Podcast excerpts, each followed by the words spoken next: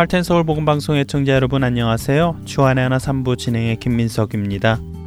4월을 맞이하여 방송의 부분적인 개편이 있지만 주안의 하나 3부는 변함없이 찬송의 제작 배경을 드라마와 함께 알아보는 네 주를 가까이와 애청자 여러분들과 함께 기도하는 시간인 1분 기도 그리고 성경을 입체적으로 볼 수 있도록 인도해주는 성경의 파노라마가 준비되어 있습니다.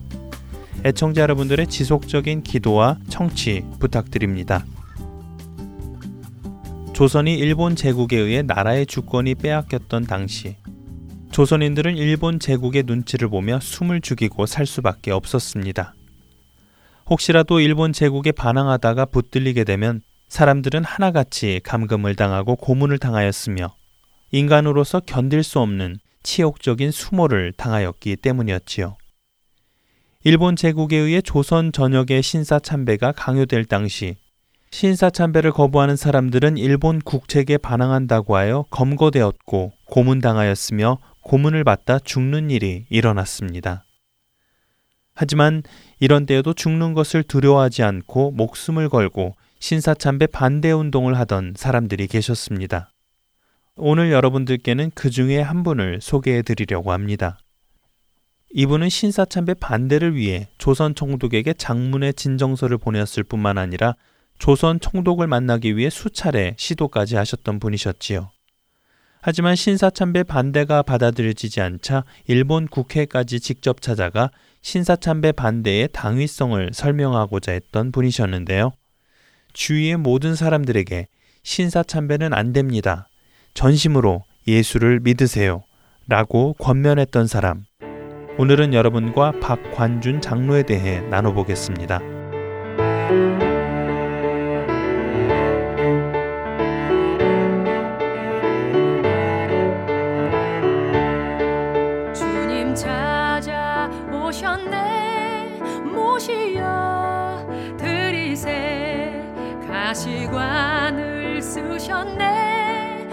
모시여? 들이세. 우리 죄를 속하려 십자가를 지셨네. 받은 고난 그셔라. 모시여? 들이세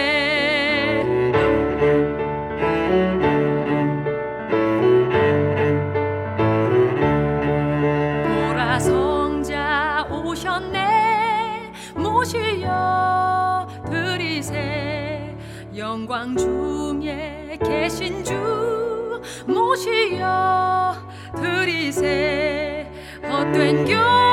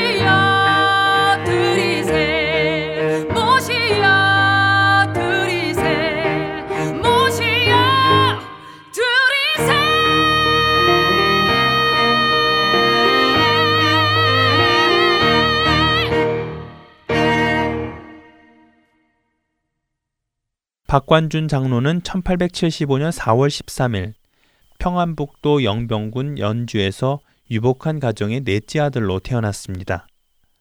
하지만 그가 태어난 지 얼마 지나지 않아 위로 있던 형 3명 모두가 세상을 떠나게 되는 힘든 일이 생겼고 박관주는 뜻하지 않게 외동아들로 자라나게 되지요. 세 아들을 잃게 된 박관준의 부모님은 하나 남은 박관준에게 각별한 사랑을 쏟게 됩니다. 박관준은 6살부터 가정교사를 두고 천자문을 배우기 시작하지요. 어려서부터 머리가 영특하였던 그는 천자문을 배운 지 한 달이 채 되지 않았을 때 이미 천자문을 암기할 수 있게 되었고, 10살 때는 명심보감 논어, 맹자 등을 읽고 통달하더니 15살 때는 시전, 중용을 비롯하여 주역과 병서, 노장학과 불교 경전 등을 공부하며 폭넓은 지식을 쌓아가게 됩니다. 박관준의 부모님은 하나 남은 아들인 그를 위해서라면 무엇이든 해주려고 했습니다. 하지만 부모님의 그러한 노력은 오히려 박관준에게 악영향을 끼치게 되는데요. 부족한 것이 없이 자라난 환경 속에서 그는 오히려 삶에 대한 염증을 느끼기 시작하였고 허랑방탕한 삶을 살게 하였습니다. 그리고 그의 방탕한 삶은 그의 건강을 순식간에 앗아갔지요. 결국 중병을 얻게 된 박관주는 살고 싶은 생각이 들어 병을 고치고자 불교에 몰입하게 됩니다. 세상을 떠나 수도 생활을 시작한 것이지요. 이렇게 해서 3년이란 시간 동안 자연과 함께 생활한 그는 건강을 회복하게 되는데요. 하지만 이상하게도 그의 몸은 회복이 되었지만 그의 마음 안에 있던 삶에 대한 염증은 고쳐지지 않았습니다. 3년간 산에서 수도 생활을 하며 약초들을 많이 보고 효능들을 익히게 된 박관주는 동의보감을 공부하고 서울에서 한약방을 운영하게 됩니다. 또 동시에 서울 세브란스 병원에서 의사들을 도와 보조 활동도 하기 시작하였지요. 세브란스 병원에는 박관준을 위한 놀라운 만남이 기다리고 있었습니다. 그는 그곳에서 의로 선교사들로부터 복음을 전해 듣게 된 것입니다. 처음 들어보는 예수 그리스도의 복음을 통해 그의 심령에는 놀라운 일이 생기기 시작합니다. 어디에서도 삶의 의미를 찾을 수 없던 그는 예수님의 복음을 들으면 들을수록 그동안 느끼지 못했던 마음의 평화가 느껴지기 시작했고 예수 그리스도의 복음이 마음속에서부터 믿어지게 됩니다. 그 후 세브란스 병원에서 의사 보조로 일하며 많은 의술을 배우게 된 박관주는 1917년에 조선 의생, 즉 의사 면허를 취득하게 되면서 고향인 평안북도 영병군으로 돌아와 병원을 열게 됩니다. 그의 진료실에는 이러한 표어가 걸려 있었습니다. 나는 육신의 병을 치료함과 동시에 영혼의 병을 치료하기를 갈망한다. 라고요. 박관주는 환자들의 유괴병을 치료하는 것도 중요하지만 그들의 영혼이 치료받는 것이 더 중요하다는 것을 알고 있었습니다. 그래서 그는 예수님의 복음을 영혼의 치유를 위해 사람들에게 나누기 시작했지요.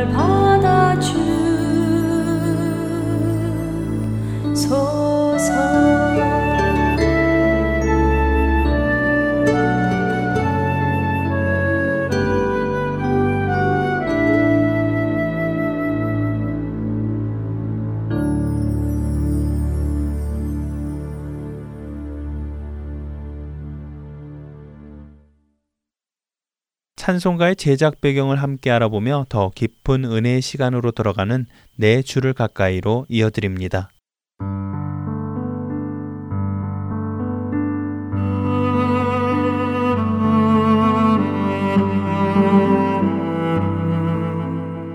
애청자 여러분 안녕하세요. 여러분들과 함께 찬송의 배경을 살펴보며 그 찬송이 지닌 의미를 더욱 깊이 되새겨보는 시간, 내 주를 가까이 진행의 김금자입니다. 우리가 살아가는 세상은 늘 전쟁의 소식이 끊이지 않습니다. 각자의 유익을 위해 총을 겨누고 각자의 이념을 위해 총을 겨누는 전쟁은 늘 있어 왔습니다. 많은 사람들이 이 평화를 위해 노력했지만 이 땅의 평화를 가져다 주지는 못했습니다. 하지만 사람들의 생각대로 이 땅에 전쟁이 없어지고 평화가 왔다고 한다고 해서 정말 우리는 평화 속에 살게 될까요? 사실 우리 인간이 진정으로 찾아야 하는 평화는 인간 간의 평화 이전에 하나님과의 평화입니다. 참된 평화는 바로 하나님과의 화평에서부터 오는 것이기 때문이지요. 하나님과 원수의 관계에 있었던 우리 인간. 하나님께서는 그 아들을 이 땅에 보내시고 그 아들의 피를 흘려 원수 관계에 있었던 우리와 화평을 맺으셨습니다. 아무런 잘못도 없었던 그분이 오히려 죄인인 우리를 위해 피를 흘리셨지요. 바로 이 그리스도를 통해 하나님과의 화평의 관계에 들어간 사람은 하나님의 큰 은혜와 사랑으로 인해 기뻐하고 감사하지 않을 수 없습니다. 우리가 잘 아는 찬송 중 바로 이 하나님과의 평화의 관계에 들어감으로 얻는 감사함과 기쁨을 노래한 곡이 있습니다. 어떤 곡이냐고요? 먼저 찬송을 잠시 들어보지요.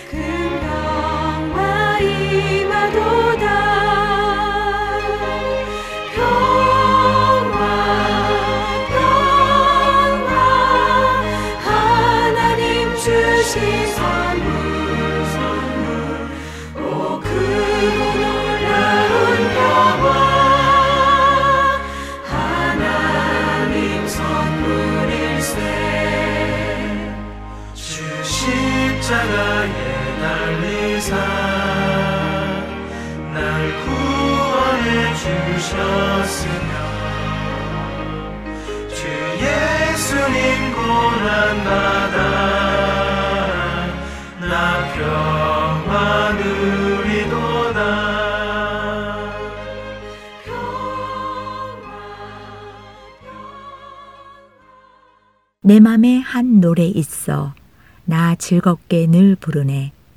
이 노래를 부를 때에 큰 평화 임하도다. 평화 평화로다. 하늘 위에서 내려오네. 참 익숙한 찬송이지요. 이 찬송을 작사 작곡한 사람은 피터 필립 빌 혼이라는 사람인데요. 그는 어떻게 내 맘에 한 노래 있어라는 찬송을 작시하게 되었을까요? 드라마를 통해 만나보시겠습니다.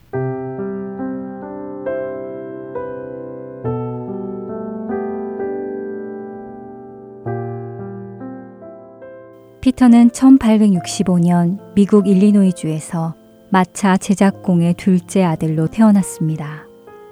하지만 아버지가 일찍 돌아가시는 바람에 피터는 어릴 적부터 마차 만드는 일을 하며 살아야 했습니다.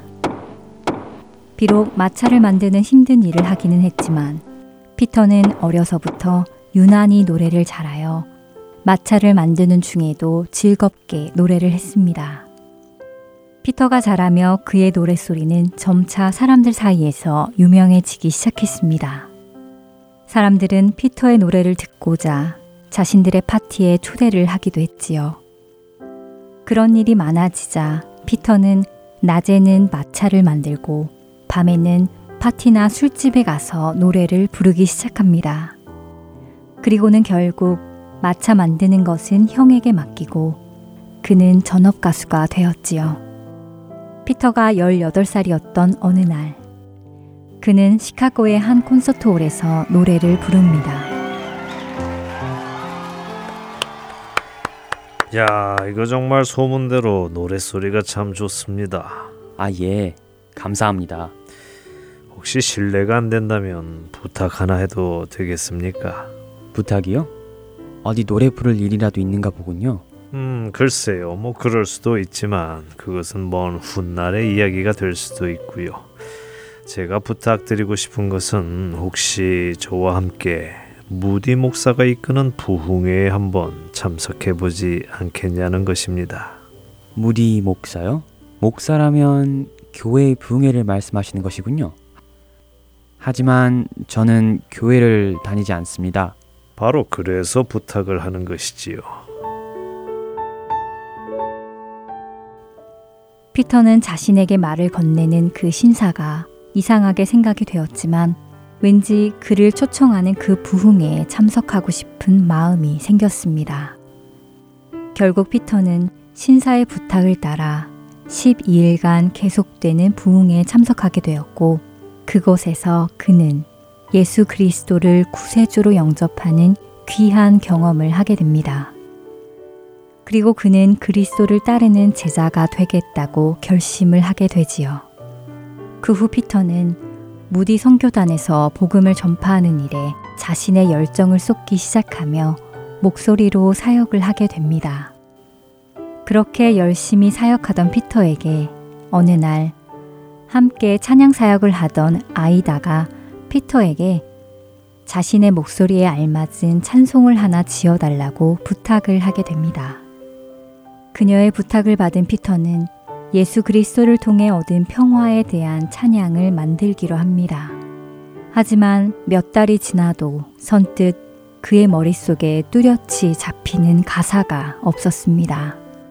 그러던 어느 날 피터는 아이오와에서 만나자는 무디 목사의 연락을 받고 친구와 함께 아이오와로 가는 기차에 오릅니다.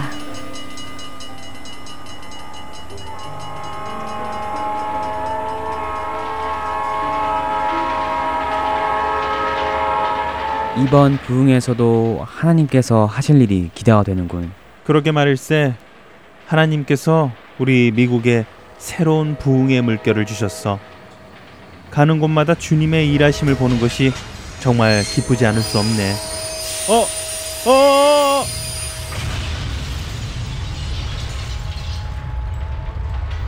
아니 왜 기차가 갑자기 멈추는 것이지? 무슨 일이 있나?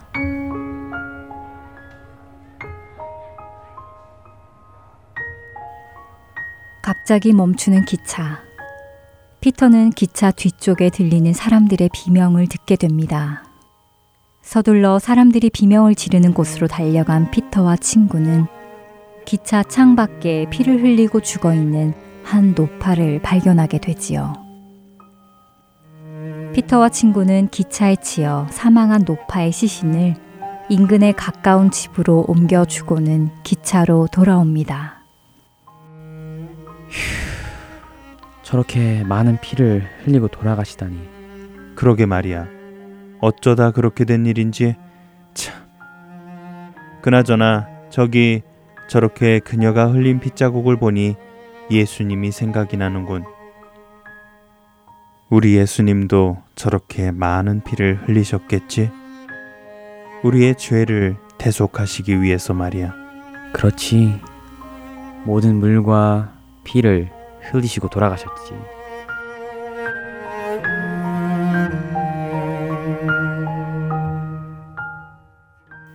친구와 대화하던 피터는 그 순간 어느 한 노파의 핏자국을 보며 예수 그리스도의 희생과 은혜를 생각합니다. 그러자 몇 달 동안 써지지 않았던 평화에 대한 영감이 떠오르며 기차에 올라 내 맘에 한 노래 있어 라는 곡을 만들기 시작합니다.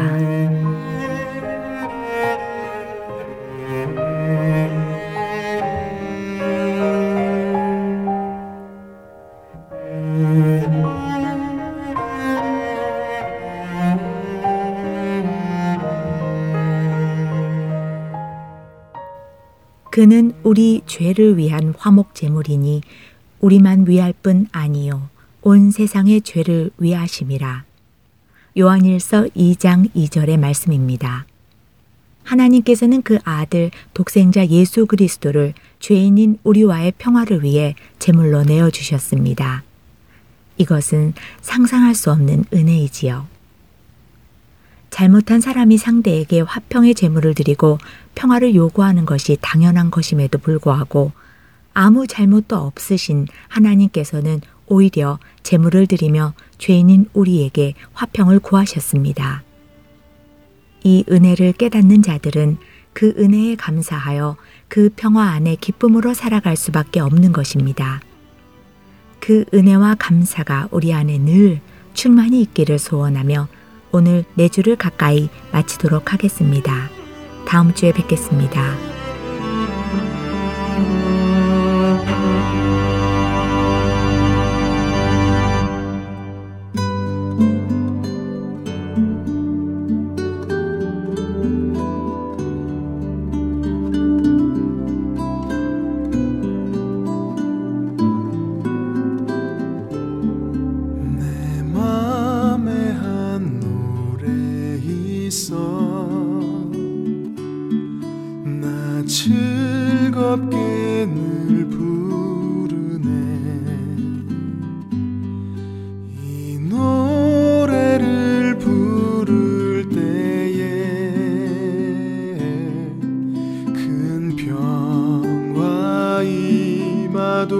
임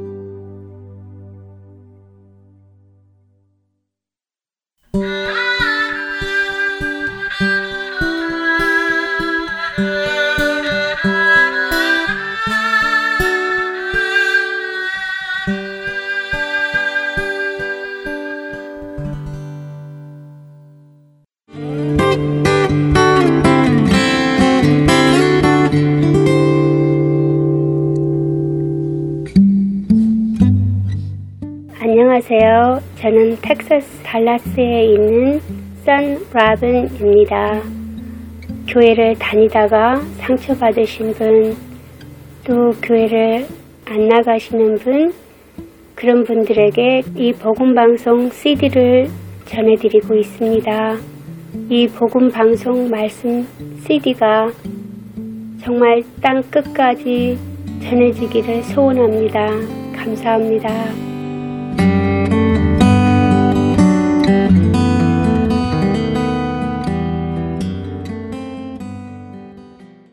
한국 극동방송에서 제공하는 성경의 파노라마로 이어드립니다. 오늘은 고린도의 보냄 편지라는 제목으로 나눠주십니다.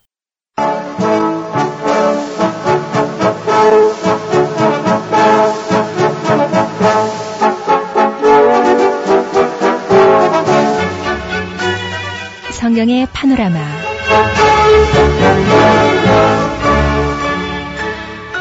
성경의 전체적인 큰 흐름 살펴보고 있습니다. 성경의 파노라마 노우호 목사님이십니다. 목사님 안녕하세요. 반갑습니다. 김성윤입니다.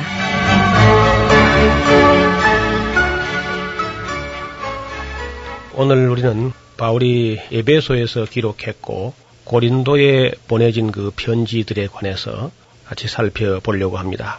고린도는 고대에 고린도 전후서가 쓰여질 그 당시에는 아테네와 함께 아가야 지방의 아주 큰 항구 도시로 그렇게 기록이 되어 있습니다. 지금은 저희들이 가보니까 고린도가 많이 위축돼 가지고 인구 한 2만 정도 되는 작은 항구로 그렇게 되어 있는데 아테네는 요 상대적으로 이제 커졌고요. 지금 현재 고린도는 아주 많이 미약하게 되어 있습니다. 한때 말레아 곳이라고 하는 그 발칸반도 맨 끝쪽에 있는 곳, 그 말레아 곳 하는 그쪽이 해저가 아주 불안전해가지고 배를 운행하는 사람들이 그 말레아 곳을 돌아가기를 굉장히 꺼렸다 그래요. 그래서 말레아 곳을 도는 항에서는 유서를 쓰라 그런 속담이 생길 정도로 많은 배가 자초되고 했습니다. 그러니까 이제 그 말레아 곳을 돌아서 가는 것이 너무 주의가 나니까 너무 겁이 나니까 고린도 항으로 와서 고린도와 아테네, 갱그리아만 이런 쪽에 서로 그 육지가 연결된 그 부분에서 이제 서로 무역이 많이 이루어지고 그래서 고린도가 뭐 많이 발전했던 것 같습니다. 근데 이 고린도에 바울이 도착을 해서 거기 체류했던 기간은 한 1년 6개월 정도. 그렇게 1년 6개월이면은 뭐 바울에게 있어서는 그 상당히 긴 기간이에요. 그러나 이제 오늘 우리 교회에 개척하는 그런 역사를 볼 때는 좀 너무 짧은 기간이거든요. 그러니까 그 기간에 고린도 교회가 그렇게 뭐 많이 성숙하지는 못한 거죠. 그렇다 보니까 그 교회는 여러 가지 문제가 있게 되고 처음 교역자였던 바울이 떠난 후에 아볼로가 그쪽을 건너갔는데 아볼로가 건너가자 텅 비어버렸던 교회에 새로운 교역자가 오면서 그 아볼로를 아주 좋아하고 따르는 아마 그런 사람이 생긴 것 같아요.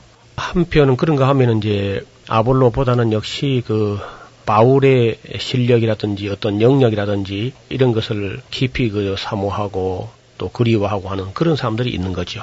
그러다 보니까 두 파가 일단 바울 파가 있고 아볼로 파가 생기는 그런 불행을 겪게 됩니다. 네. 그런가 하면 또 이제 두 파에 가담하지 않고 우리는 진짜 사도 중에 가장 유명한 사람은 베드로다, 게바. 베드로가 제일 중요하다. 그래서 게바파. 이런 또 사람들이 생기는가 하면은 어떤 사람들은 베드로도 사람이고 바울도 사람이고 아볼로도 사람이고 진짜 우리는 그냥 그리스도파다. 아, 이렇게 이제 조그마한 교회, 역사가 오래되지 않은 그런 교회가 네 가지 파당이 생기니까 이게 교회가 참 지금처럼 뭐 조직화되거나 혹은 이제 어떤 노회라든지 무슨 이런 기관이 있어가지고 체계적이고 관리할 수 있는 때도 아니고 상주 교역자가 늘 있어서 어떤 지도가 되는 것도 아니고 또 교회론이 확립돼 가지고 교회는 이렇게 해야 된다는 원칙까지도 아직 거의 그저 정리가 안 된. 그러니까 뭐 교회로서 멤버들은 개인이 하나님 앞에 의롭담을 받는다는 것 정도는 사도 바울에게 들어서 이제 익히 알았겠지만은 하나님의 교회를 어떻게 섬겨갈 것인가 하는 것은 아직은 매우 미숙한 단계에 있는 그런 교회가 고린도 교회였다고 봅니다. 네. 그래서 이제 이 문제가 조기에 수습될 줄 알았는데 아볼로가 거기 일하는 동안에 한 1년 정도 아마 이렇게 해봤는데 도무지 수습이 안 되는가 봐요. 그래서 결국은 이제 아볼로는 고린도 교회를 사임하게 되고 그러자 이제 그 교회 근로에라는 사람 편으로서 바울에게 부단히 소식이 날아오고요. 그리고 부도나도 아가이고 스데바나 하는 그 또 세 사람이 에베소에 있는 바울을 또 찾아온 겁니다. 고린도 문제를 안고. 그래서 바울이 그 내면의 소식을 가만히 들어보니까 정말 너무나 어처구니 없는 일들이 벌어졌는데 고린도 교회 안에 있는 문제가 한두 가지가 아니고 그 분파 문제와 함께 여러 가지 문제가 연출되고 있다는 소식을 바울이 듣게 된 것입니다. 그래서 바울은 이 슬프고 아픈 그런 이야기를 들으면서 어떻게든지 이걸 수습해 보려고 예배소에 있으면서 애를 썼는데 그 노력 중에 하나가 고린도 전서라는 편지를 썼는데 그 고린도 전서 본문을 자세히 읽어보면은 고린도 전서보다 앞에 또 하나의 편지가 고린도로 건너갔던 걸로 알고 있습니다. 이제 고린도 전서를 찾아보시면은 성경 본문에 5장 9절이죠. 고린도 전서 5장 9절에 내가 너에게 쓴 것에라는 그런 말이 나옵니다. 이제 간음하는 사람들, 음행하는 사람들 사귀지 말라고 하는 그런 말을 했는데 그것이 내가 너에게 쓴 것이라는 말이 지금 쓰고 있는 그 고린도전서보다 앞선 편지를 지칭하는 거란 거죠. 그래서 그 헬라어를 보면은 에그라파 엔테 에피스톨레라는 그런 말을 쓰고 있는데 그럼 직역을 하게 되면 내가 그 편지에서 쓴 것이라고 번역할 수 있습니다. 직역을 하게 되면은 내가 그 편지에서 그 편지라는 말이 지금 이 편지가 아니고 한 그 편지라는 엔테 에페스톨레라는 그 편지 안에 쓴 것, 내가 그 편지 안에 쓴 것 이렇게 되어 있으니까 지금 보존되어 있지는 않지만은 보존되지 못했지만은 고린도전서 앞에 또 한 편지가 있었던 걸로 알 수 있습니다. 네. 그래서 이것을 이제 고린도 전전서, 고린도전서 앞에 갔던 고린도 네. 전전서라고 이런 표현을 들어 합니다. 성경학자들이. 그래서 이 고린도전서 두 번째 사실상 두 번째 편지고요. 또 고린도전서 7장 1절을 보면은 너희에 쓴 말에 대하여라는 말이 나오고 있습니다. 그래서 그 말은 고린도 교인들이 교회 바울에게 문제를 수습하기 위해서 편지. 예 바울에게로 편지를 보낸 겁니다. 에베소 네. 쪽으로. 그래서 막 이 교회가 이렇게 이러이러한 어려운 문제가 있는데 이걸 어떻게 하면 됩니까 하는 문제를 알고 싶어서 이제 편지가 왔고요. 바울이 또 이제 고린도 후서를 읽어보면은 내가 세 번째 너에게 또 가려고 준비를 하고 있다 하는 말이 나와요. 바울이. 그러면 이제 그 앞에 벌써 처음 개척했을 때 말고 그 뒤에 한번 중간에 방문했었다는 것을 전제를 하고 있는 거죠. 그 누가가 이제 두 번째 방문했을 때 누가가 동행을 하지 않았는지 어떻든 거기에 대한 기록이 지금 없거든요. 두 번째 방문해서 바울이 무슨 일을 했는지는 기록이 없지만은 어떻든 고린도 교회가 심각한 문제 속에 휘말려서 아무리 수습하려 해도 그렇게 쉽게 안 되는 겁니다. 그러니까 바울이 고린도에서 시무했던 기간은 1년 반. 그리고 다시 이제 바울이 고린도 사역을 마치고 에베소로 건너와서 브리스길라와 아골라를 에베소에 떨어뜨려 두고 자기는 수리아로 해가지고 갈라디아 지방 부르기아 지방 한 바퀴 삥 돌아오는데 거기도 거의 1년은 걸렸을 거 봐요. 그럼 고린도 교회가 실제적으로 역사는 한 2년 반에서 3년 반 정도 된 교회라고 할 수 있습니다. 그리고 바울이 에베소에서 사역한 기간은 3년쯤 되니까 고린도전서가 에베소 사역 초기에 기록했으면은 고린도 교회 역사는 한 2년 반 된 교회고 네. 말기에 했으면은 뭐 한 5년 좀 된 그런 교회라고 할 수 있겠죠. 어떻든 그 기간 동안에 고린도 교회는 여러 가지 문제가 생겼는데 문제가 하나가 해결되지 않은 채 또 다른 문제를 이야기하고 그 문제가 네. 또그 문제 해결 안 돼서 또 그 두 가지 문제가 또 복합적인 또 다른 문제를 이야기하면서 나중에 고린도 교회는 문제가 한 열가지가 자꾸 이렇게 불어나는 거죠. 우리가 뭐 어려운 일 당하면 설상가상이라는 말이 있죠. 네. 어려운 일 당하는데 또 어려운 일 당하고 이제 그렇게 하는 겁니다. 맨 먼저 열 가지 문제 중에 가장 중요한 문제는 역시 교회에서 하나가 되지 못하고 파벌이 생긴 것. 이참 불행스러운 일입니다. 둘째는 어떤 페르나가 있어가지고 자기 아버지가 범한 여자를 그 아들이 또 이제 같이 산다든지 이런 일이 벌어진 겁니다. 정말 페르나죠. 이런 사람들 교회에서 내쫓지 않고 그냥 놔두느냐고 아주 호되게 책망을 합니다. 그 다음에 성도와 성도 사이에 이 건이 개입된 어떤 송사 문제가 있었는데 이것도 참 불행스러운 일입니다. 믿는 사람 믿는 사람을 불신자가 재판하는 재판 법정에 고발해놓고 있는 모습은 참 불행스러운 일이죠. 그 다음에 결혼을 한 것이 옳은지 결혼을 안 하는 것이 옳은지 이게 별 문제가 안 될 텐데 이제 결혼을 했다가 곧 이혼되면은 그 환란에 의해 가지고 박해에 의해서 어떤 사람이 죽거나 하면 한편이 죽으면은 남은 한편은 정말 불행하게 된다. 뭐 이런 것 때문에 임박한 환란을 위하여서 바울이 나와가지고 그냥 지내는 것도 좋다. 오로지 하나님만을 섬기는 그런 유익이 있으니까 이렇게 지나가면서 아마 한마디 했을 텐데 이걸 무슨 교리처럼 받아들여 버리면 아주 문제가 되죠. 왜냐하면 결혼은 사실 자연스러운 것이고 홀로 사는 것이 사실 부자연스러운 것인데 특별한 은사가 있을 수 있지만은 그래서 이 문제를 또 역시 아직은 확정을 못 짓고 있습니다. 그 다음에 우상의 제물 문제인데 이 우상의 제물은 우상 앞에 제사를 지내고 먹는 거는 말할 것도 없이 안 되는 거지만은 문제는 고린도에는 아프로디테 신전이 있어가지고 거기서 너무 많이 바쳐진 제물들을 이방 신전에서 그걸 다 소화시키지 못하고 시장에 내다 파는 게 있는 겁니다. 네. 이런 걸 먹을 수 있느냐 없느냐 이거 참 지금 우리에게는 별 문제가 안 돼도 그때는 아주 심각한 문제였지요. 그러면 이제 사도 바울이 사도가 아니라는 이 문제도 이거 상당히 또 심각한 문제입니다. 사도의 권위가 흔들리게 되면은 바울이 전한 복음의 권위까지 흔들리게 되니까 바울이 아주 뭐 거기 강력하게 항변하죠. 내가 왜 사도가 아니냐고. 다른 교회는 사도가 아닐지라도 내가 적어도 너희에게는 사도다. 그렇게 아주 강력하게 자기 사도권을 변명합니다. 그 다음에 여인들이 예배 시간에 머리에 수건을 쓰는 문제 이것도 말썽이 되었고요.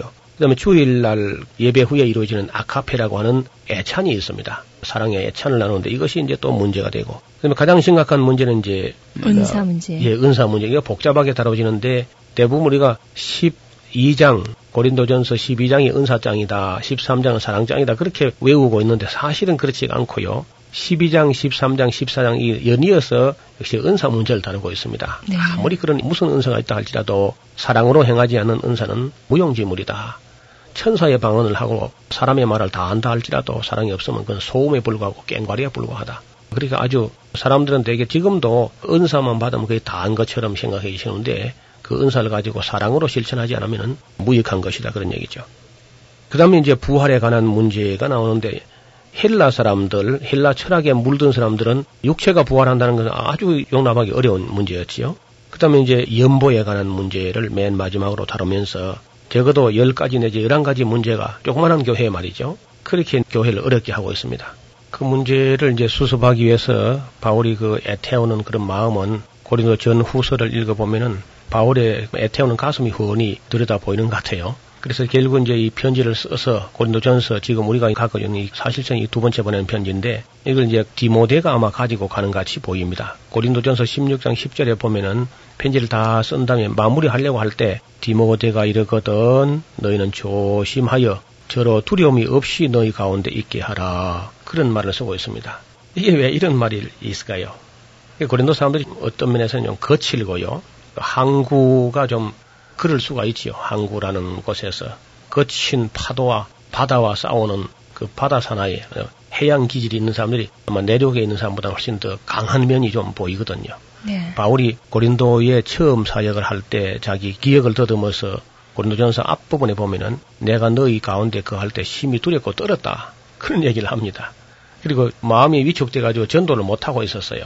그때 주님께서 나타나 가지고 두려워하지 말고 잠잠하지 말고 말을 해라. 내가 너와 함께 있음에 아무 사람도 너를 해칠 사람이 없을 것이고 또 이 성에 내 백성이 많다. 그렇게 주님께서 특별히 나타나서 격려하신 적이 있습니다. 네. 이게 고린도에 바울이 두려워할 정도였다면은 디모데는 어떤 면에서는 조금 성격상 더 좀 뭐랄까요 좀 유약하다 할까요 그런 사람이거든요. 그 디모데를 지금 이 편지 들려 보내면서 바울이 한 이런 말도 우리가 성경을 정말 인격적으로 그렇게 알려고 할 때 사소한 것도 놓치면 안 되죠. 디모데가 이르거든 너는 조심하여 저로 두려움이 없이 너희 가운데 있게 하라. 이는 저도 나와 같이 주의 일을 힘쓰는 자임이라. 그러므로 누구든지 저를 멸시하지 말고 평안히 보내어 내게로 오게 하라. 나는 저가 형제들과 함께 오기를 기다리노라. 그 멸시할 수 있는 소지도 좀 있었는가 봐요. 뭐 그저 디모데야 오늘 우리가 볼 때는 굉장한 사람이지만은 철이 없는 교회일수록 사람을 멸시하기 쉽거든요. 네. 사람을 왜 물어보고 바울까지 멸시하고 바울이 사도다 아니다 하는 그런 분위기에서 디모데가 갔을 때 디모데를 뭐 아주 어린아이 취급할 수 있는 그런 소지가 다분히 있는 거죠. 그 다음에 이제 12절, 16장 12절 보면요. 형제 아볼로에 대하여는 저들의 형제들과 함께 너에게 가라고 내가 많이 권하되 지금은 갈 뜻이 일절 없으나 기야가 있으면 가는 때 아니겠나. 그렇게 말하는 장면이 나옵니다.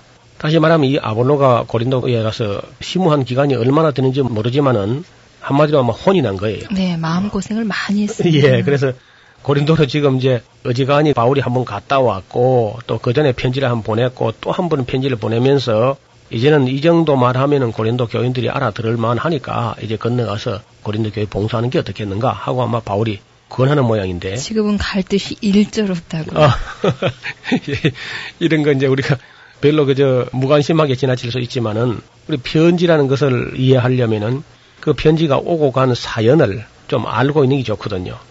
그래서 이런 걸 이제 자세히 보면은 기록한 사람의 감정들과 정서와 그때 그 심정, 분위기 이런 것이 이제 보인단 말이죠. 그런 것이 환하게 보여야만 성경 해석을 아주 바르게 건전하게 할 수 있겠습니다.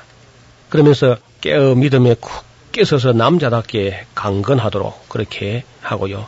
이게 최종으로 하고 싶은 말 한마디가 있습니다. 그게 무슨 말이냐면은 16장 14절 보면요. 너희 모든 일을 사랑으로 행하라. 그게 결론입니다. 사실상. 은사가 있든지 능력이 있든지 지식이 있든지 무슨 은사가 있다 할지라도 사랑으로 행하지 않으면 아무 유익이 없다. 이것이 바울의 신학이고 바울의 윤리입니다. 그리고 이제 요 끄트머리 글을 맺으면서 형제들아 스데바나의 집은 곧 아가야의 첫 열매요. 어디 사역자가 어디 가서 이제 일을 하는데 열심히 심고 물을 주고 가꾸고 노력을 했는데 거기 첫 열매가 나왔다. 그냥 기쁜 거죠. 그 구약 성경 신명기에 보면은 사람이 만약에 전쟁이 났다 할지라도 징병할 때에 포도원이나 감람나무나 무슨 과원을 만들고 그 천년매를 따먹지 못한 사람이 있으면 집으로 돌려보내라. 전쟁이 나서 죽으면은 다른 사람이 그 천년매를 딸까 하노라. 그래서 천열매를 따는 기쁨이 여간 아니다 말이죠. 그래서 그 교회를 개척해가지고 전도를 하는데 역시 처음 익은 열매가 있으면은 참 그 기억에 남습니다. 네. 저도 이제 교회를 개척을 두 번 정도 이렇게 해본 경험이 있는데 그때 그 천열매 되는 사람들 이런 사람들의 아름다운 헌신과 협력은 그렇게 귀할 수가 없어요. 배부른 사람에게야 맛있는 것이라도 뭐 시덥지 않지만은 정말 개척을 할 때 일꾼이 너무 귀할 때 일손이 너무 귀할 그럴 때에 한 사람이 예수를 믿어서 그 개척자와 함께 협력한다는 것은 그 한없이 아름다운 일인데 바울이 이제 아시아의 천열매도 이야기한 데가 있고요. 아가야의 천열매도 또 역시 챙기고 있는데 여기 이 스데바나라는 사람이 막 고린도 교회에서는 가장 건전한 그런 일꾼으로 알고 있습니다. 근데 바울이 이 스데바나의 집은 곧 아가야의 천열매요 또 성도 섬기기로 작정한 줄을 너희가 아는지라 성도 섬긴다는 것은 요즘 말 할 때 성도 교인들을 섬긴다 그뿐 아니고 그때 성도 섬기로 작정한 사람이다 하면은 순회 전도자 성도 세인트라도 한다든지 거룩한 사람들 섬긴다. 이런 말은 거룩한 사람들 중에 거룩한 사람들 또 성도들 중에서 특별히 이제 하나님의 일을 하기로 구별된 이런 사람들이 오고 가고 하면은 당연히 그저 섬기는 것이 자기 담책이다. 이렇게 느끼고 그걸 사명으로 알고 있는 그런 사람인데 바로 수데바나가 그렇게 아마 느꼈는가 봐요.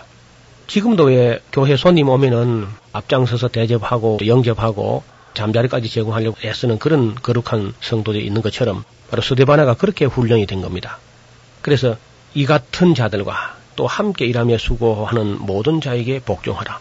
스데바나가 아무래도 고린도 교회 그 대표적인 그런 중책을 가졌고 또 스스로 또 중임을 맡아 있고 또 사명감을 느끼고 있고 아마 비중 있는 그런 인물입니다. 그리고 17절을 보면은 내가 스데바나와 부도나도와 아가이고에 온 것을 기뻐하노니 하는 말인데 이것은 에베소를 지금 찾아온 거예요. 지금처럼 뭐 교통이 편리할 때가 또 모르지만은요. 그 고대 사도 바울이 사역할 당시에 교통이라는 것은 고린도에서 에베소로 가는 배 같은 것이 날마다 있다니 그렇지 않고요. 빨리 있어야 2, 3개월에 한 번 배가 있을 정도 그런 정도로 어려운 때입니다. 네. 그래서 그런 때에 바다를 건너서 예배소까지 찾아왔다는 것은 참 그 성도의 애정이 굉장했고요. 또 이런 분들이 나중에 보면은 저 터키의 부르기아라든지 이런 데서 아니면 빌립보에서 로마에 갇혀 있는 바울을 위문하기 위해서 그 먼 길을 마다하지 않고 찾아가는 그런 깊은 애정을 볼 수 있습니다. 오늘 우리가 가장 아쉬운 것은 모든 것이 그 옛날보다 다 풍성한데 그런 그 서로가 서로를 그리워하고 사랑하는 애정은 옛날 성도만 못한 것이 아닌가 그런 아쉬움이 늘 남습니다. 그래서 스데바나와 부도나도와 아가이고에 온 것을 기뻐하노니 저희가 너희의 부족한 것을 보충하였습니다. 저희가 나와 너희의 마음을 시원케 하였느니라. 그 시원케 한 것은 여러 가지가 있는데 유쾌하게 한다, 시원케 한다는 것은 바울이 개척할 때 어려울 때 고린도 교회 이 정죽들이 바울을 아마 재정적으로도 후원을 했고요. 또 이제 그 사이에 쌓인 오해를 아주 시원하게 풀어줘서 여러 가지로 참 감사하는 그런 마음을 가지고 있습니다. 한편은 이 모든 문제를 바울에게 물어서 해결하려고 하는 사람이 있는가 하면은 그렇지 않고 이 사람들이 계속해서 바울과 관계를 갖고 있는 것 자체를 꺼리는 사람들이 있습니다. 이런 사람들이 자꾸 교회를 선동하기 때문에 고린도 교회 문제가 자꾸 어려워지는 거예요. 그래서 바울 반대파가 있어가지고 애를 매이는데 그 고린도 교인들에게 이런 사람들이 온 것을 내가 기뻐하니까 이런 사람들을 알아주라고 그렇게 이야기합니다. 저희가 나와 너희 마음을 시원케 하였으니 그러므로 너희는 이런 자들을 알아주라. 그런 얘기를 하는 거죠. 네. 네, 그리고 이제 아시아의 교회들, 그 아시아의 교회들이라는 말을 쓰고 있는 거 보면은 바울이 에베소에 오자마자 딱 에베소에 있는 그 한 교회 그것만 그렇게 이제 열심히 한 교회 개교회주의로 무슨 대형 교회로 만드는 그런 스타일로 일한 것이 아니고 아시아에 바울이 들어온 날부터 그저 열심히 두란노 서원에서 일꾼들을 훈련시켜 가지고 이 사람들을 내보내 가지고 아마 바울이 그 에베소에 있는 3년 동안에 수많은 교회가 개척된 걸로 알고 있습니다. 그래서 아시아에 있는 교회들이 너에게 무난하고 아굴라와 브리스가와 브리스가와 하는 건데 브리스길라 하는 말로 쓰는데 및 그 집에 있는 교회가 주 안에서 너에게 간절히 무난한다. 그 아굴라와 이제 브리스길라는 고린도에서 건너왔지 않습니까? 근데 이분들이 와가지고 가정에서 이미 교회를 하고 있는 겁니다. 네. 바울 곁에면 늘 그저 시중이나 드는 그런 정도 하는 것이 아니고 웬만한 성도들이 힘 있는 성도들 그리고 영적으로 장성해 가는 사람들은 맨날 그저 젖이나 먹고 있는 그런 스타일이 아니고 이런저런 곳에 일부러 흩어져서 가정교회를 하면서 교회가 마치 풀뿌리처럼 마을마다 사람 성도가 사는 모든 곳에 복음이 뿌리를 내리면서 역시 뭐 그 건물 같은 거 짓는 교회가 아니니까 예수 그리스도를 믿는 사람들의 모임으로 이렇게 확장되는 것은 벌써 바울이 에베소에 사역할 때 여러 교회가 동시에 개척돼 가지고 아시아에 있는 교회들이라고 말이 나오고 있고 그리고 이제 아골라와 브리스가와도 자기도 가정에서 교회를 하고 있는 모습을 볼 수 있습니다. 골로새 교회가 또 있는가 하면은 골로새 지방에 바울에게 배운 그 빌리몬이라는 사람이 집에 있는 교회라는 그런 교회를 섬기고 있는 거죠. 그 오늘 교회가 자꾸 대형화되기만 하는 그런 추세에 비해서 그 옛날의 모습들이 어떠면 더 바람직하지 않는가. 네. 그 가정교회 성도들이 모이는 어디든지 그저 교회가 되고 하는 두세 사람이 내 이름으로 모인 그곳에 내가 그들 중에 있겠다 하신 말씀대로 그 작은 교회들이 어느 말에든지 교회를 형성하는 그런 모습이죠. 유대인들은 어딜 그저 한 다섯 가정이 모이면은 회당이라는 것을 만들어 가지고 거기 같이 모임을 가지고 했는데 오늘 우리 성도들이 너무 저지나 먹고 단단한 식물을 먹지 못하고 이제 목회자가 없으면 그저 예배도 못 드리는 정도로 그렇게 유약해진 걸 볼 수 있어요. 그래서 좀 더 강도 높은 훈련이 필요하지 않나 그런 생각을 합니다. 초대교회의 모습을 이게 서신서들을 통해서 연구하는 것, 특별히 고린도 전우서라든지 바울 서신들을 보면은 거기에 꼭 교회의 어떤 모습들이 나옵니다. 다른 사람들이 쓴 서신에는 교회의 모습이 그렇게 불분명해요. 무슨 가르침은 많이 있지만은 교회의 모습은 잘 보이지 않는데 바울은 어딜 가든지 교회를 세우고 또 교회를 섬겨서 교회가 가장 소중한 걸 알았기 때문에 바울 서신 속에 아름다운 교회의 모습들이 많이 나타나고 있는 줄로 믿습니다. 오늘 여기까지만 하지요. 감사합니다. 성경의 파드로마 지금까지 노우호 목사님이셨습니다. 목사님 고맙습니다. 감사합니다. 김성윤이었습니다.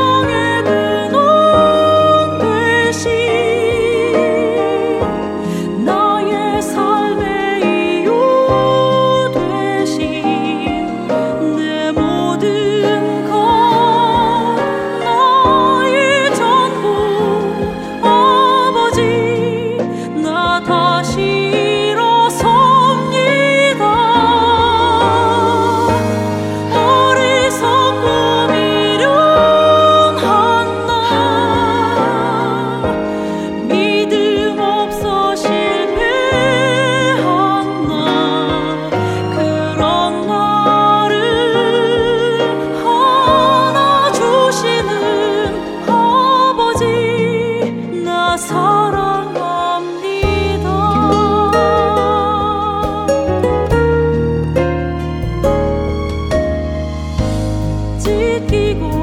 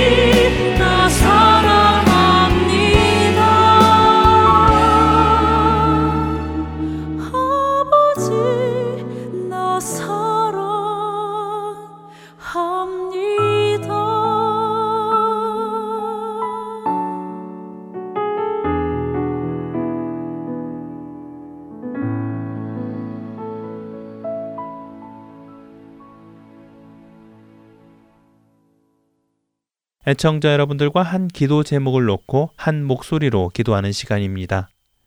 이 시간은 이선미 진행자가 오늘 여러분과 함께 드릴 기도 제목과 내용을 먼저 설명해 주실 것입니다. 그리고는 약 1분간 음악이 흐를 텐데요. 그 시간에 여러분들께서는 오늘의 기도 제목을 가지고 함께 기도해 주시면 됩니다. 1분이 흐른 후에 이선미 진행자께서 마무리 기도를 해 주실 것입니다. 한 가지 기도 제목을 놓고 우리가 한 목소리로 기도 드릴 때 하나님께서 그 기도의 제목을 들어 응답해 주시리라 믿습니다. 1분 기도 함께 하시겠습니다.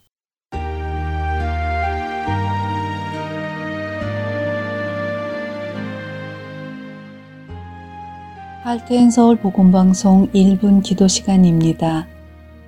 오늘 이 시간은 본 할텐 서울 복음방송의 CD가 잘 배달이 될 수 있도록 애청자 여러분들과 함께 기도드리기 원합니다. 할텐 서울 복음방송은 매주 목요일에 CD를 우체국에 가져다 드립니다. 2017년 3월 현재 매주 약 6,000세트의 CD가 발송이 되고 있습니다. 그러나 사람이 하는 일이다 보니 매주 곳곳에서 우편사고가 끊이지 않고 일어나고 있습니다. 파손이 되어 받아도 듣지 못하시는 경우도 있고 중간에 사라져 버려 아예 받지를 못하시는 경우도 있습니다.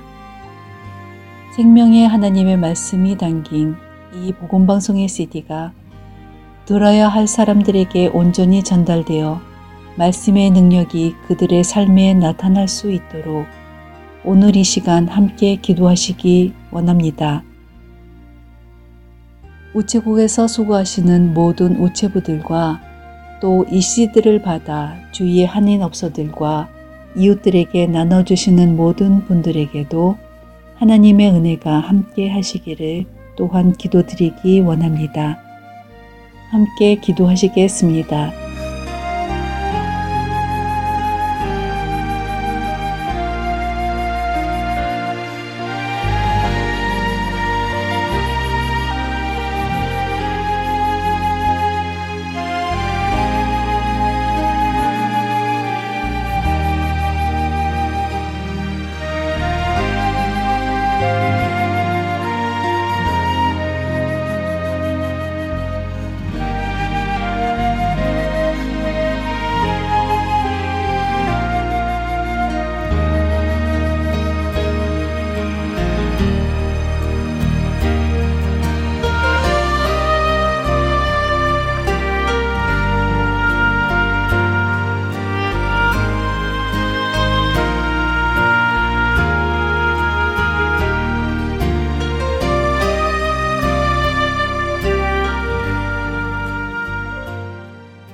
모든 일의 주관자 되시는 하나님 아버지, 매주 기도하며 만들어내는 할텐 서울 복음방송의 CD가 애청자 여러분들에게까지 잘 전달될 수 있도록 주님께서 섬세하게 인도하여 주시기를 함께 기도드렸습니다.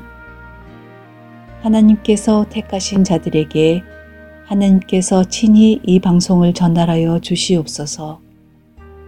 우리의 기도에 응답하시는 하나님의 신실하심을 믿고 기도드렸사오니 속히 응답하여 주시옵소서. 우리의 구주 되시는 예수 그리스도의 이름으로 기도드렸습니다. 아멘.